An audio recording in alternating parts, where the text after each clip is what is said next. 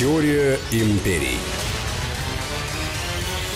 Здравствуйте, друзья, это «Теория империи», Сергей Судаков. И Анна Шафран, здравствуйте. Мы проводим параллели между Древним Римом и Соединенными Штатами Америки, поскольку известно, Соединенные Штаты по образу и подобию Рима построены. Если мы знаем, как тогда развивались события, можем предполагать, как события будут развиваться сегодня в отношении нашего главного геополитического оппонента. Сегодня у нас очень интересная тема. Мы говорим про чиновников. Чиновники Древнего Рима и США. Я полагаю, знаете, в прошлый раз а, мы постарались немножко так пробежаться о том, что такое истеблишмент, но надо четко понимать, что истеблишмент а, и чиновники, они в Риме различались. Это не было одно и то же. Истеблишмент, мы помним, что это был определенный класс, это был статус, а вот чиновники это было нечто другое. Э, чиновники это был некий такой феномен, который позволял во многом э, строить ту политику и ту политическую систему, которую мы знаем по сегодняшний день и в Соединенных Штатах Америки. Но если разбираться по этапам, то в Риме чиновники это была особая каста, которая никогда не получала зарплат. То есть, по большому счету, это определение определенного статуса. Ты мог быть претором, ты мог быть идилом, ты мог быть даже консулом, но ты ничего не получал от своей страны. Ты просто должен быть работать на благо своей родины. Ты шаг за шагом должен был улучшать и расширять границы, ты должен был вести войны, ты должен был выстраивать прекрасные акведуки, ты должен был делать все для того, чтобы жизнь простых римлян была комфортной. А зачем тебе это надо? Вот зачем? Ты вот такой благодетель? Нет, конечно. И в Риме никогда не было благодетелей. Они всегда это делали для записи визитной карточки. По большому счету им нужен был короткий этап времени, когда они отрабатывали чиновниками, а после этого должны были получить благодарность от государства. Благодарность от государства формировалась как частно-государственное партнерство. То есть тебе отдавалась какая-то отрасль, например, Апиева дорога – Казалось бы, ну да, это неплохо. Дорогу можно э, периодически, наверное, наши подумали бы перекладывать. А в Риме не перекладывали дороги. Рим делал дорогу, и она могла простоять 400-500 лет. Но ведь те дороги, которые были заложены во времена Древнего Рима, они актуальны и по сей день на самом деле. Совершенно в Италии. Верно. Совершенно верно, совершенно верно. Очень правильно а, была выстроена архитектура всех дорог. Ну, казалось бы, тогда, а на чем зарабатывать? Вот если вот ты распорядитель дороги. На инфраструктуре бензоколонки. Ну, абсолютно правильно, абсолютно правильно. А на захоронениях. И все было сделано для того, чтобы, например, а, вокруг Апиевой дороги устроить склепы, где величайшие римляне были бы похоронены, и сделать так, чтобы место захоронений стало что-то наподобие нашего Новодевичьего кладбища. То есть каждый, кто въезжал в Рим, он мог увидеть, какие величайшие фамилии хранятся по правую или левую сторону Апиевой дороги. Покоятся. Покоятся, да, да, да. И вот здесь получается, а, что а, для того, чтобы можно было получить место для захоронения, нужно было отдать колоссальные деньги, а это уже была классическая взятка. Но и тут римляне прекрасно знали, как отдать взятку. Они давали огромное количество своих мастерских, которые делали те самые гробницы, но только цена этой гробницы была примерно в десятки тысяч раз дороже, чем она стоила в каком-то простом месте. И это была та форма взятки, которую все понимали, куда эти деньги идут, какой чиновник это получает. Но все это приветствовалось. Потому что каждый понимал, что завтра, возможно, я также стану чиновником, и мне нужно будет зарабатывать на этом месте. Чиновник это было не пожизненно. Чиновник это максимум 4 года. То есть, по большому счету, самые твои лучшие годы жизни, когда ты мог заработать огромнейшие деньги, это 4 года. Вот в дальнейшем у тебя, может быть, такого шанса не получится. Что-то мне это очень сильно напоминает. Куй железо, пока горячо. Да, да, да. У тебя есть 4 года. За 4 года ты должен заработать. Я помню, как а, в свое время а, Гай Юлий Цезарь очень сильно хотел стать эдилом. Человек, который бы определял законодательство, человек, который бы следил за порядком, и он э, для того, чтобы быть избранным, надо было провести сумасшедшую избирательную кампанию, затратить колоссальнейшие деньги. То есть, если пересчитать те деньги, которые тратили примерно на избирательную кампанию, то по сегодняшний день самая крутая избирательная кампания принадлежит Гаю Юлию Цезарю, у которого не было ни копейки, когда он вступил в эту кампанию, но он уговорил э, Краса, чтобы Крас оплатил его компанию, пообещав тому, что как только я стану э, большим чиновником, я обязательно отработаю отработаю, отстираю, все будет хорошо. Я верну тебе все твои деньги, которые ты можешь получить назад. И я готов их умножить на двое. Как привлекали избирателей? Да очень просто. Кормили. Кормили тем, чем не кормили никогда. Прежде всего, это рыба. Потому как а, римляне а, ели рыбу в, в редком случае, ну, наверное, раз в 4 года. Раз Почему? в 3 года. Рыба очень дорога. Ну подожди, там море кругом. При этом рыба очень была дорога в Риме. Хотя, казалось бы, что сложного можно было поймать рыбу, привезти ее. А, но, тем не менее, вот именно даже вот эти расстояния, которые нужно было достичь для того, чтобы поймать рыбу, мы рассматриваем это достаточно просто, что у человека есть лодка, он может а, съездить, поймать рыбу, у него можно будет купить и привезти это. Так вот, простолюдины, они не могли себе позволить выйти за стену Рима для того, чтобы договориться, купить эту рыбу, а та рыба, которая продавалась уже в Риме, которая привозилась сюда в специальном специальных, а, так называемых, хранилищах или в специальных бочках с водой их перевозили, чтобы она не умирала окончательно. А она стоила таких денег, что у них просто их не было. И тут, когда торжество проходило, торжество выборов, а, Цезарь мог себе позволить накрыть столы, на которых были огромнейшие рыбы, в том числе копченая, отварная. Копченая ценилась гораздо выше, потому что это, как правило, а, были огромные-огромные рыбины. В основном это были такие каменные окуни, групперы огромные, которых а, коптили, и по кускам, соответственно, раздавали специально обученные люди. Канцерогены в копченой рыбе, это не очень полезно, говорит доктор Мясников. А, кстати говоря, вот, вот заметь, простолюдины любили копченую рыбу, а аристократы только отварную. Они, аристократы, знали, что любить. Да, было очень четкое различие. А, даже а, также, что касалось и козлятины, также касалось и мяса и так далее. Дело в том, что все, что было приготовлено в чистом виде на огне, это касалось исключительно простолюдинам, потому что от тебя был запах потом огня. И еда могла пропахнуть вся это огнем. Но считалось, что все равно вся пища должна быть в отварном виде. Кроме хлеба. Хлеб испекали, естественно. И очень четко различали пища жареная для простолюдинов и рабов, пища отварная для, для всех властимущих. Поэтому, если ты начинал, например, подсаживаться как Цезарь и показывал, что он ест жареную рыбу или копченую рыбу, он пытался всегда показать, что он такой же, он как свой. и все. Он свой. Но при этом ему это удавалось. Если бы были рубашки, он закатывал бы их до локтя. Да, совершенно верно, совершенно верно. Он был жуткий физиономист, он прекрасно знал, как правильно играть э, с обществом. Тем не менее, э, и выбранная компания стоила примерно миллиард долларов, если в современных цифрах пересчитать. Эквивалент. Эквивалент примерно миллиард долларов. Подожди, а у Трампа сколько стоила компания, ты не 500 помнишь миллионов. случайно? 500 То есть там миллионов. совсем все так шикарно было, да? Да, понимаешь, они целый год кормили, устраивали игры с гладиаторами, с редкими животными, с всевозможными огненными шоу. Это было просто вот год веселья. И этот год, вот целый год Рима оплачивал один человек. А потом выходил на выборы и говорил, голосуйте. Это я. Но потом надо было все срочно отработать и вернуть. Да, а потом наступали будни. И вот тут, когда наступили будни, а, Крас ежедневно приходил к Цезарю и говорил, «А скажи мне, мой друг, а когда мы все-таки начнем возвращать мои деньги? Он говорит, подожди, репутация Цезаря прежде всего, я должен сначала наработать себе имидж. И вот он долго-долго нарабатывал себе имидж, будучи и претором, и идилом, но как-то денежки не шли. Крас готов был практически уже нанять несколько двух или трех гладиаторов, которые перелезли бы ему глотку, но тогда а, Цезарь приходит к Красу с предложением. Он говорит, я тебе сколько должен? Тот говорит, ну, если посчитать, наверное, уже под там, 10 тысяч талантов, а может быть, уже и под 50 тысяч талантов. Это сумасшедшие деньги. Он говорит, да, это хорошие деньги, замечательные. Говорит, ну, год Рим можно кормить на эти деньги. Он говорит, знаешь, мне сейчас нужны еще деньги, и много. Он говорит, зачем? Я хочу получить в управление две провинции, а лучше три. Я бы хотел получить э, Испанию, но после того, как мы Испанию с тобой освоим, я бы хотел получить Заальпийскую Галлию и Галлию. И вот тогда мы с тобой сможем заработать. А, мы создадим целый институт того, как можно будет правильно зарабатывать, грабить и присваивать себе деньги. Крас э, был от такой дерзости просто в шоке, потому что он говорит, нельзя постоянно отдавать в одну сторону. Надо хотя бы хоть что-то когда-то вернуть, чтобы можно было проявить себя хоть какой-то благочестивой стороны. Но, тем не менее, он пошел на сделку с Цезарем и заплатил эти деньги. Я еще раз хочу напомнить, что в Риме не было непродаваемых должностей. Нельзя было назначиться ни на какую должность чиновника, если ты не платил.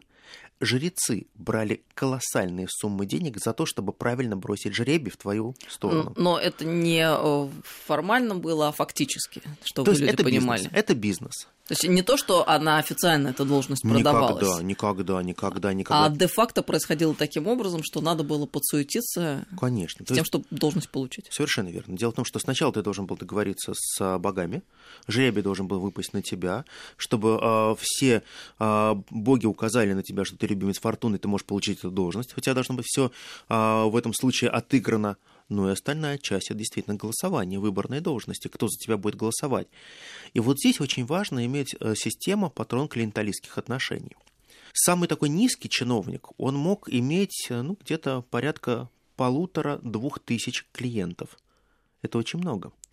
Это полутора э, или две тысячи человек, которые приходят к тебе, это свободные граждане, ты помогаешь решать их проблемы, они тебе клянутся вечной верности, всегда голосовать и поддерживать за тебя, и решают любые твои вопросы. То есть, по большому счету, каждый из а, небольших чиновников, он становится таким мини-доном, который всегда ставит вопрос очень просто. В один день я обращусь к тебе, и ты не должен сказать мне «нет». А если такой день настанет, я буду рад, что ты исполнишь мою волю.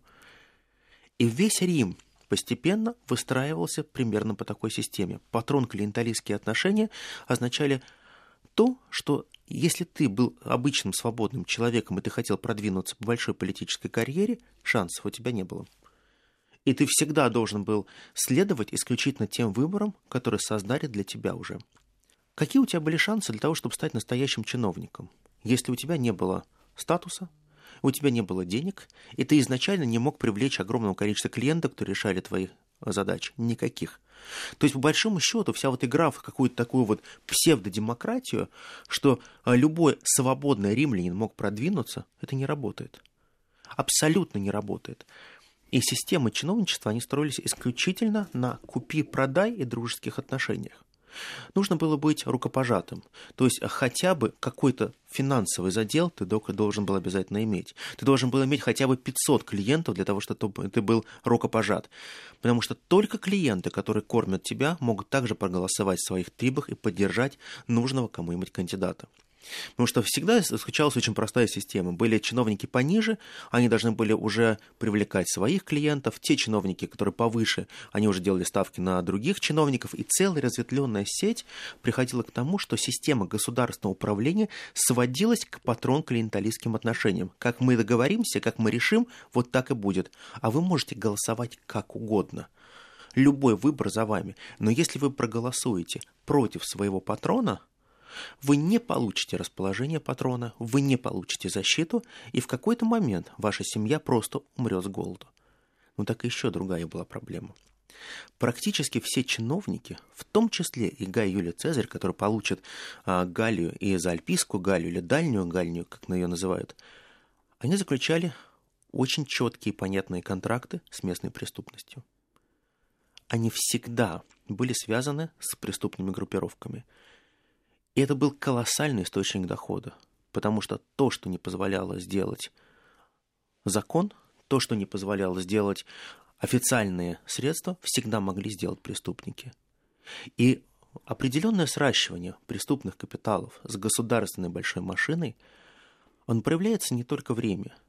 В Риме это было отлажено как часы, но этот же принцип спустя века перейдет и в Соединенные Штаты Америки – не может быть, ведь это же самая светлая демократия и государство, выстроенное наиболее правильное и целесообразное. Это значит, там не может быть ничего подобного, о чем мы услышали только что на примере Древнего Рима блестящие, даже без улыбки. Нет, на, самом на самом деле а, есть очень четкая параллель. Я сейчас постараюсь немножко связать события. И действительно, если мы немножко знаем историю, то, конечно же, мы увидим, что Штаты не заморачивались, они просто брали тот опыт, который был в Риме, и копировали его. А как они это делали, об этом мы поговорим через несколько минут. Сейчас небольшая пауза. Это программа «Теория империй». Теория империй.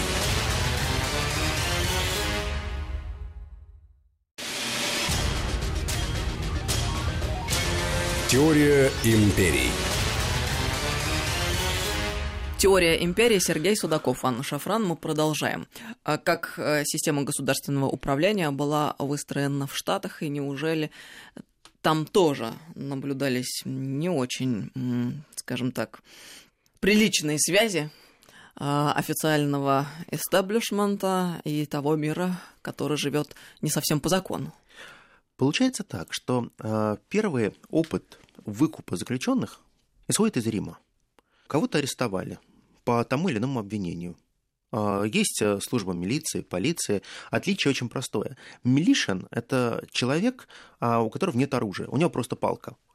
Полицейский как раз отходит от слова а, человек, который охраняет полис, он всегда с оружием.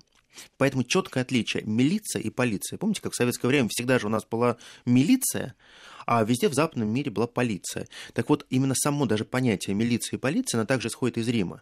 То есть внутри Рима запрещено было носить оружие, поэтому Рим и все порядки в Риме охраняла исключительно милиция. То есть это добровольцы, которые находили с палками, могли наказывать тех или иных. В дальнейшем они могли передать уже а, на рассмотрение тем или иным а, другим фигурам. Так же, как и в Штатах, появляется класс милишин и а, полиции. Так вот, вот эти милиционеры, они должны были задерживать преступников, и в Риме Э, если за преступником можно было поручиться и отдать за него определенную сумму денег, его отпускали в этот же день. Потому что если ты платил определенные деньги, ты мог компенсировать убийство, грабеж, изнасилование, все что угодно. Ты просто должен э, был назвать ту сумму, которая бы устроила всех устроила бы посредников, устроила бы милиционеров, устроила бы а, тех, кто был пострадал. Если тебя поймали, потому что это твой грех, за тебя, от тебя отворачивается фортуна. И ты должен задобрить деньгами фортуну и тебя выкупали. Тебя выкупали, ты мог дальше творить любые беззакония. То же самое происходит в Соединенных Штатах Америки.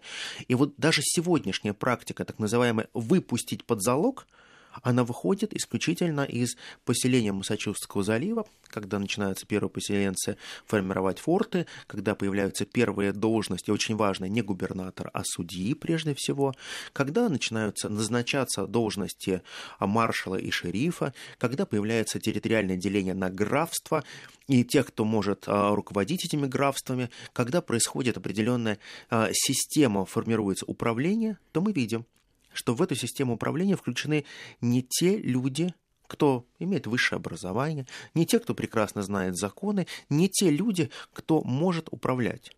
Ставятся только те люди, которые владеют реальной силой. Главари банд, главари группировок, главари крупных а, синдикатов. Самый крупный бизнес у первых переселенцев был а, построен на двух сферах бизнеса. Это гробовщики похоронный бизнес и алкогольный бизнес. Алкогольный бизнес всегда был связан с борделями. Вот, э, вот эти две группировки, они по большому счету стали основой для формирования большого чиновничьего класса в Америке. Практически все чиновники по сегодняшний день, они а, могут сказать, а, что моя семья правит Америкой 200 лет. И они будут правы, потому что действительно преемственность сохранялась практически всегда. То есть, по большому счету, если у тебя были деньги, ты мог войти во власть, ты мог приобрести себе сторонников, ты мог приобрести себе определенный статус, и ты мог занять то или иное место. Но э, Соединенные Штаты Америки пошли дальше. Они узаконили лоббизм. То есть, по большому счету, что многие называют, да это же взятка. Нет, не взятка. Это есть лицензия на услуги по лоббированию. Ты можешь э, купить э, себе э, лицензию, ты можешь пройти определенные мероприятия, зарегистрироваться, платить налоги и при этом получать результат от сенаторов, конгрессменов, даже губернаторов. И все это законно. Но, правда, раньше, когда не было закона о лоббировании, был закон Кольта. И закон Кольта очень действовал хорошо, потому что всегда человек выбирал подпись, а не пулю в голову и человек всегда подписывал то, что было нужно. Мы прекрасно помним времена Дикого Запада, когда очень много вестернов показывают нам, что э, практически в каждом городе есть шериф, который когда-то был преступником, и за который за чью голову когда-то назначали вознаграждение. А на самом деле это правда. Дело в том, что вот все те лихие ребята, которые уже хотели уйти на покой, им нужно было обязательно какое-то политическое пристанище. И такое политическое пристанище они получали исключительно в стенах какого-либо маленького городка, где они становились незначительным чиновником. Но потом уже они со временем становились и членами Сената, и членами Конгресса, и вырастали уже до губернаторского уровня и выше.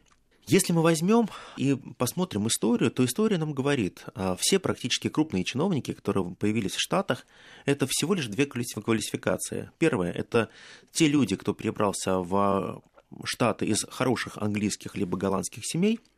Это те люди, которые неплохо знали богословие, отчасти знали а, юридическую практику, потому как а, единственная наука, которая была всегда востребована в Штатах, это право – потому что э, знаешь право, сможешь отсудить, у тебя всегда будут деньги.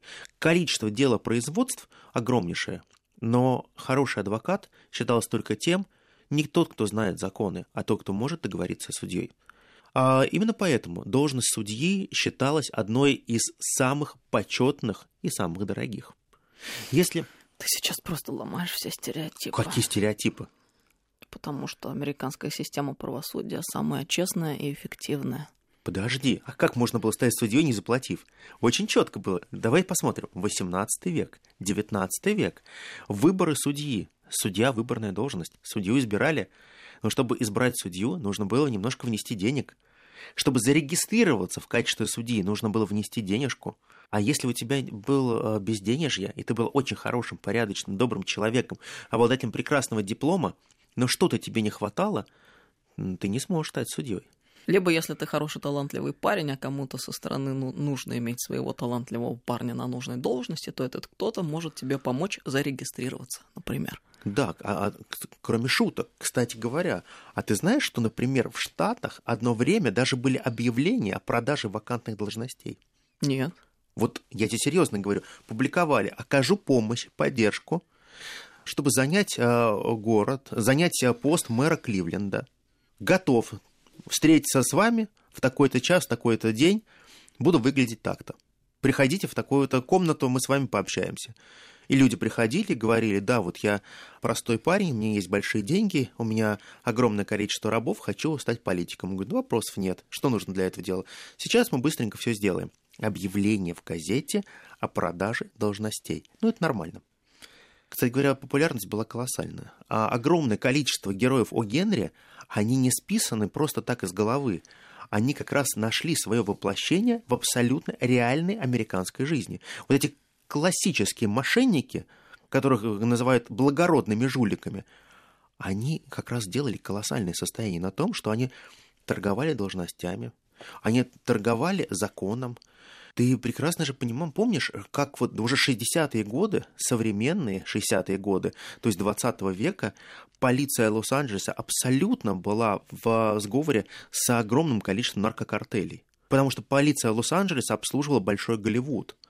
И практически все полицейские, которые так или иначе были причастны к большому Голливуду, они а, были связаны с продажей и перепродажей наркоты. Но это, кстати, очень хорошо и ярко описали сами американцы в хороших, кстати говоря, фильмах, да, таких как да. фильм Копполы, Брайана де Пальмы и прочее. Да, да, совершенно верно. Понимаешь, в чем дело? Я не меня очень сильно удивляет, как эти ребята все время делают определенный вид, что вот этого всего не было. Что вот у них не существует коррупции, что у них не существует продажных чиновников, у них не существует презумпции виновности, а существует только презумпция невиновности. Они рассказывают о том, как работает демократия, они рассказывают, что каждый может в жизни добиться всего, чего он хочет. Не работает так система. Система работает немножко по-другому. Дело в том, что, например, очень важно в любой системе это собирать налоги. И американцы знали это куда лучше. Опять же, от римского опыта. Самые собираемые э, провинции, с которых доили колоссальные налоги, была Иудея и Палестина. Колоссальнейшими налогами пытались задушить как Палестину, так и Иудею. Просто душили любой ценой. Мы сейчас прервемся ненадолго. Через несколько минут продолжим. Это «Теория империй». Сергей Судаков, Анна Шафран. Теория империй.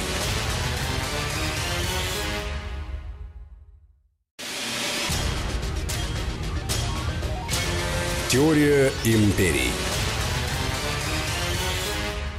Теория империи Сергей Судаков, Анна Шафран. Мы продолжаем. Прокуратор, он не только был главным по налогам, он еще был главным по наушникам, по тем осведомителям, которые приходили к нему и стучали. А государство римское зарплату платило тем, кто постоянно стучал на своих, издавал их.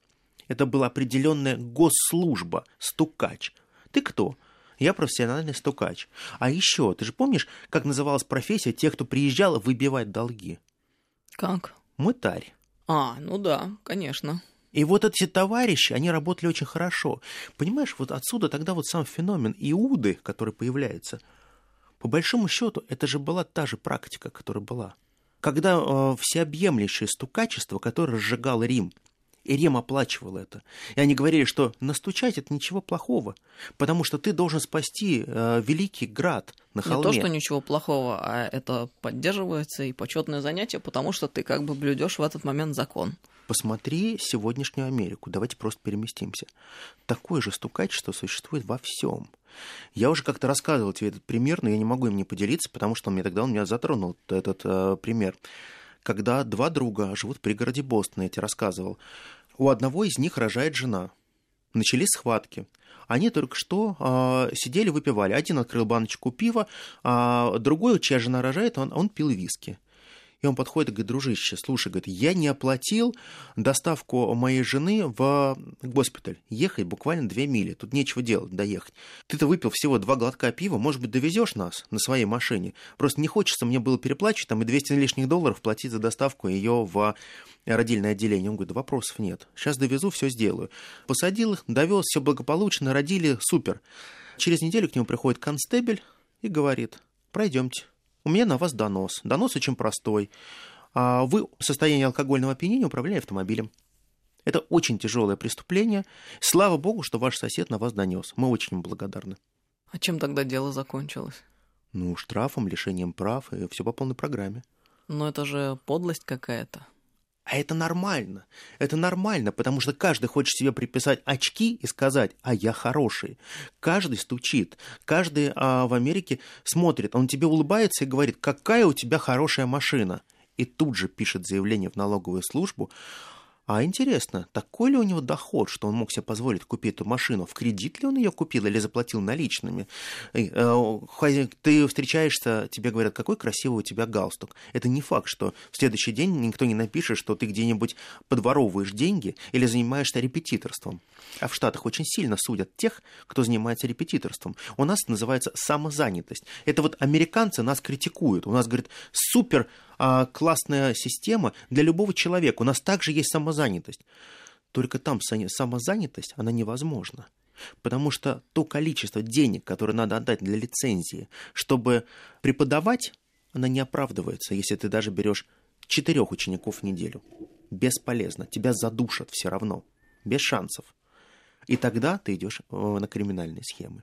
Ну, кстати, мне тут вспоминаются наши э, либералы многочисленные, которые так э, любят пинать э, нашу страну и вот вспоминать про доносы. Оно, безусловно, так и есть, кто эти доносы писал, те же самые соседи друг на друга, но они же все время рассказывают нам про то, а, как устроено правильно на Западе за океаном, там, где светоч демократии находится, и почему-то одновременно с этим не хотят замечать, что не в каком-то прошлом, а сегодня ситуация вот как раз та самая, которую они яро критикуют. Понимаешь, в чем дело? Они всегда хотят быть в ослепительно белых одеждах. Они всегда хотят показать, что они единственный град на холме. Град на холме был Рим. Вот именно с такой идеологией строился Рим, как град на холме что они являются тем светом, который озаряет весь мир. Они являются тем светом, который покоряет весь мир. И отсюда колониальная политика. Особая колониальная политика, где очень важно расставлять своих чиновников. На всех должностях ставить своих. А это очень просто. Зачем тебе покупать банк, если ты можешь, например, при помощи взяток и подкупа туда назначить своих чиновников, которые будут в твою пользу принимать решения. Зачем тебе покупать а, нефтяную компанию, когда ты можешь купить должности в нефтяной компании? Я сейчас это утрирую, но в Риме прописывалось именно так, когда они шагнули в Северную Африку, когда они а, вошли а, в царствие а, царя Юргута, когда они пошли в Испанию, когда они стали захватывать Азию, когда они а, отхватили Сицилию и так далее. Каждое новое завоевание у них строилось по одному простому принципу – расставить своих – и сделать все так, чтобы ключевые все должности были исключительно за римлянами. Вы можете делать все, что угодно. Вы можете пахать землю, вы можете а, добывать металл, вы можете делать самую тяжелую работу, но управленцы будут всегда из Рима. И мне это очень сильно напоминает наши 90-е годы, когда впервые огромное количество, в том числе американских граждан, прямых ставленников Америки, приезжает в нашу страну и начинают формировать класс управленцев. Я прекрасно помню этих первых управленцев, которых я видел с желтыми галстуками, в синих рубашках, в твидовых пиджаках и в джинсах – да, это были первые американцы, которых я увидел в, в самом начале 90-х годов, которые здесь появлялись с такими классическими дипломатами. Они ходили или раз раздутыми портфелями. Так вот, именно эти товарищи, они шаг за шагом начинали осваивать наши ресурсы. Они шаг за шагом убивали нашу экономику. Это к вопросу о том, что многие либералы говорят о том, а что здесь плохого, если бы Америка взяла нас на аутсорсинг? Мы бы сейчас жили как в Америке. Ребята, вы что-то, по-моему, не договариваете. И очень сильно не договариваете. Потому что какой аутсорсинг? Как, какой аутсорсинг можно отдать другой стране? Посмотрите, что случилось со всеми колониями Римской империи. Прав граждан не было. Было абсолютно отсутствие какого-либо суверенитета. Само понятие суверенитета, его даже нельзя было задать. То же самое происходит со всеми теми огромнейшим количеством колоний, которые существуют у Америки на сегодняшний день. Когда мы говорим, что Америка активно пытается продвигать НАТО, когда мы говорим о том, что Америка активно продвигает идею своего оружия вблизи российских границ. Они говорят, что мы-то ни при чем, это НАТО. Но позвольте, идея НАТО и неких союзов, которые существовали, они были всегда. И всегда Рим пытался действовать в том числе чужими руками, чужими жизнями. Что, э, Риму так нужны были германцы? От германцев им прежде всего нужна была фантастическая германская конница, которая сметала все на своем пути. От каждой а, нации, которую они покоряли, им нужен был конкретный дивиденд, который они могли получить. Посмотрите, каждый раз, когда мы видим, когда утрачивается чей-то суверенитет, Америка дышит гораздо лучше и свободнее. Но почему-то даже Америка сама не так однородна, а именно этот истеблишмент и чиновники начинают жить лучше. Так получается, что сегодняшние наши либералы, когда они очень активно выступают за супер хорошую жизнь в Америке, они забывают одну простую же э, вещь. Простые американцы живут не так хорошо. Они живут, они пытаются выживать, они тяжело работают, потому что культ труда был в Риме, и культ труда есть в Америке. Это правда. Неважно, какая работа, ни одной работы нельзя чураться. Абсолютно любая работа, работа достойна. И когда первые поселенцы, они пытались набирать на любую работу разных людей, то практически никто не кривил носа. Если вчера он был директором своего треста, и трест его лопнул, и он не смог каким-то образом его развить, он спокойно мог пойти а, разносчиком писем, без проблем. Он мог мести улицы. Главное иметь работу, потому что работа – это определенная жизнь. Но почему-то всегда, когда нам говорят о том, что такое град на холме, нам всегда забывают про слово «труд», про слово «пот и кровь», про слово «страх и слезы», которые испытывают все остальные, когда этот град на холме начинает сиять слишком ярко. И каждый раз, когда нам приводят примеры того, что Соединенные Штаты Америки, они дают миру абсолютно все, я всегда задаю вопрос. Если ты даешь все, ты и забираешь все. И вот мы должны уже заканчивать буквально через две с половиной минуты. Э, хочется вот еще на что обратить внимание. А, демократия, которая, как мы знаем, наиболее развита, нам так преподносят в Соединенных Штатах Америки. Можно ли стать президентом или хотя бы кандидатом на пост президента, если за тобой нет людей, капитала и возможностей. Без шансов. Абсолютно без шансов. Чисто римская модель. Попробуй стать консулом, попробуй стать претором, попробуй стать идилом. Колоссальнейшие ресурсы должны быть за тобой. Не только ресурсы, должен говорить средством массовой информации. Ты должен получить везде своих людей. Это подкуп, шантаж. Это большие-большие деньги. По большому счету, если человек не соглашается, то работает классическая американская формула, которую вывел один из таких вот столпов, Джон Рокфеллер. Когда Джон Рокфеллеру пришли и сказали, Блэквуд не берет взяток. Он ответил простой фразой, дайте столько, чтобы взял. Очень ярко звучит, да. И вот так работает система. Дело в том, что если система, она пытается самосъедать себя, то мы видим, что у простых людей в Америке нет никаких шансов. Самородки рождаются в каждой стране. И Америка не исключение. Там много талантливых и хороших людей. У нас гораздо больше, я знаю. Но, тем не менее, для того, чтобы пробиться в какие-то другие классы, для того, чтобы стать весомым чиновником, нужно обязательно иметь очень хороший тыл. Я помню, очень много слов было сказано а, в свое время о покойном уже Маккейне. И когда говорят, посмотрите, человек из страданий нашел себе большую политическую карьеру. Друзья, а вы не помните, кем был его папа? Четырехзвездным адмиралом. Человек, который создавал практически военно-морской флот Соединенных Штатов Америки и дружил с четырьмя президентами. Я полагаю, что это очень хорошая заявка на успех. Сергей Судаков. И Анна Шафран. Теория империй. Мы проводим параллели между Древним Римом и Соединенными Штатами Америки. Ждите продолжения, друзья. Спасибо вам огромное. До новых встреч. До новых встреч. Теория империй.